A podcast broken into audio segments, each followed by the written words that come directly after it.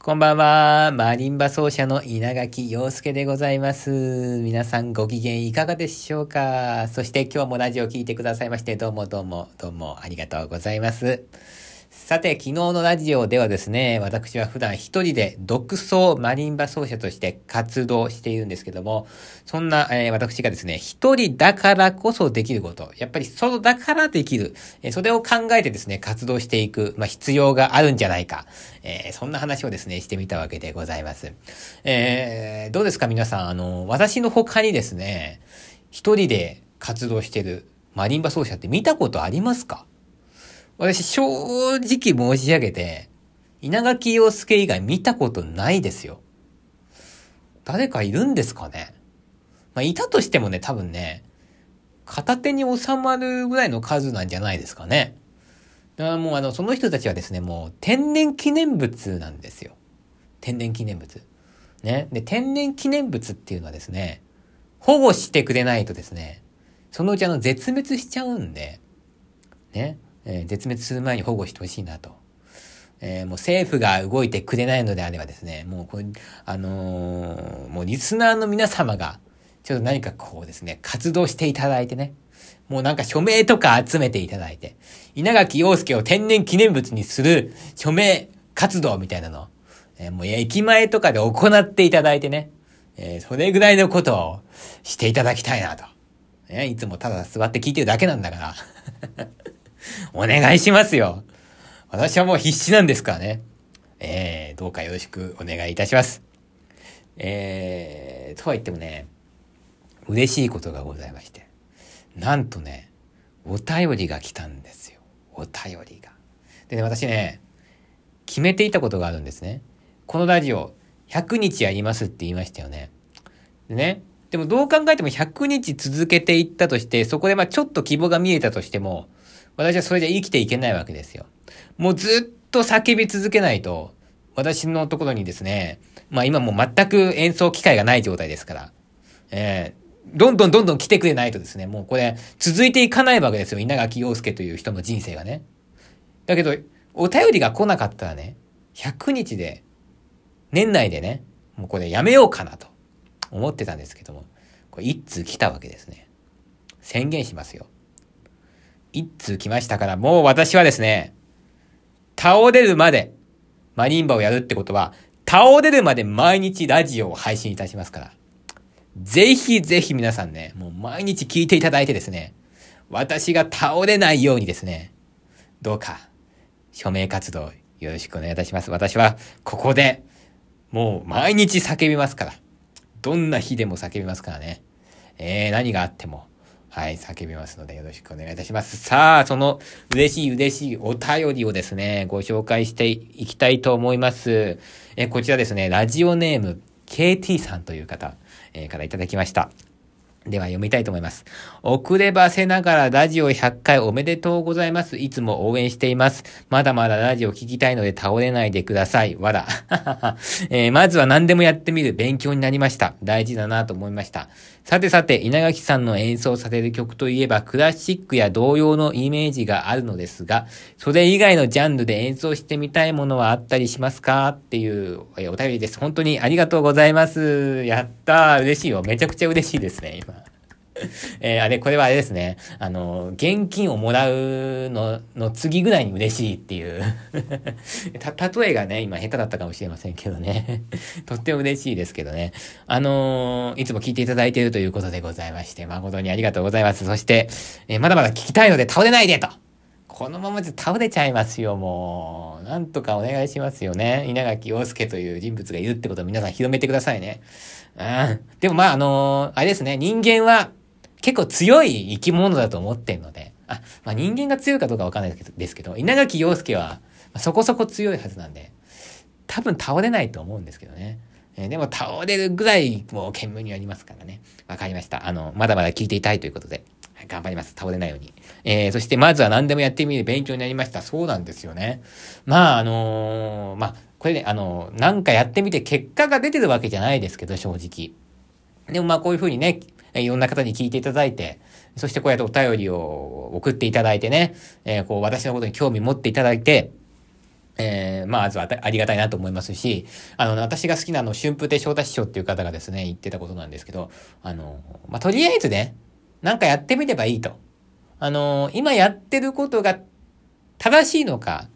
正しくなかったのかっていうのはね、10年後にしかわからないから、今、そんなあの、これが正しいのか正しくないのかなって誰もわかんないから、あの、まあ、やってみなさいみたいな、そういうことをですね、よくこう、小田師匠が言っていて、ああ、そうだなというふうにね、思っているんで、まあ、何でもね、え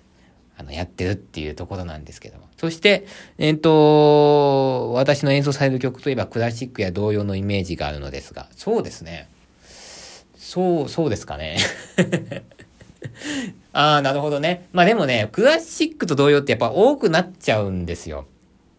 あのね、なんでかっていうと、まあ、あの、みんなが知ってる曲だからですよね。で、特にね、あの、童謡は私が結構好きなんですよ。で、私、あのやっぱりね、好きな曲を弾きたいんですね。もちろん、試験とか、えー、コンクールとかで、まあ、自分の勉強をするために、技術を上げるために、ちょっと苦手なことにチャレンジしてみるって、とっても大事なことだし、まあそういうことももちろんやってきましたけども、やっぱお客さんの前でね、演奏するときって、好きな曲を弾きたいなと。じゃあ私がその、大して興味もないけど、ゲームの音楽とか、まあゲーム全然やんないんですけど、そういうのね、演奏してもやっぱこう、ゲームが大好きな人のね、演奏にはかなわないわけじゃないですか。やっぱこう、好きな、なんかこう、曲で、あの、それかつはみんなが知ってる曲を求められるので、そうなるとやっぱ童謡なんですよね。あね、童謡とかすごいす、まあ、なんかこれ恥ずかしいですけどね、あの、好きなんですよ。今でもなんかね、あのー、チャーチャーチャーチャーチャーチャーチャーチャーチャーチャーチャーチャーとか言ってね これで歌詞も出てこないくせにですね メロディーがこう、あの、頭の中に浮かんでくるんですね。あのね、ああやってこう、パッと終わってなんか気持ちよくなる音楽っていいじゃないですか。で、私ね、あの、中学校の時に、あんまり学校に行きたくなかったんですけど、その時にね、毎日童謡を聴いてたんですよね。そしたらなんかちょっとこう、気持ちが軽くなるっていうかね、それぐらいはね、あの、童謡ってなんかね、身近な音楽なんですよ。未だにね。で、またね、あの、童謡とかのね、すごいところっていうのは、あのね、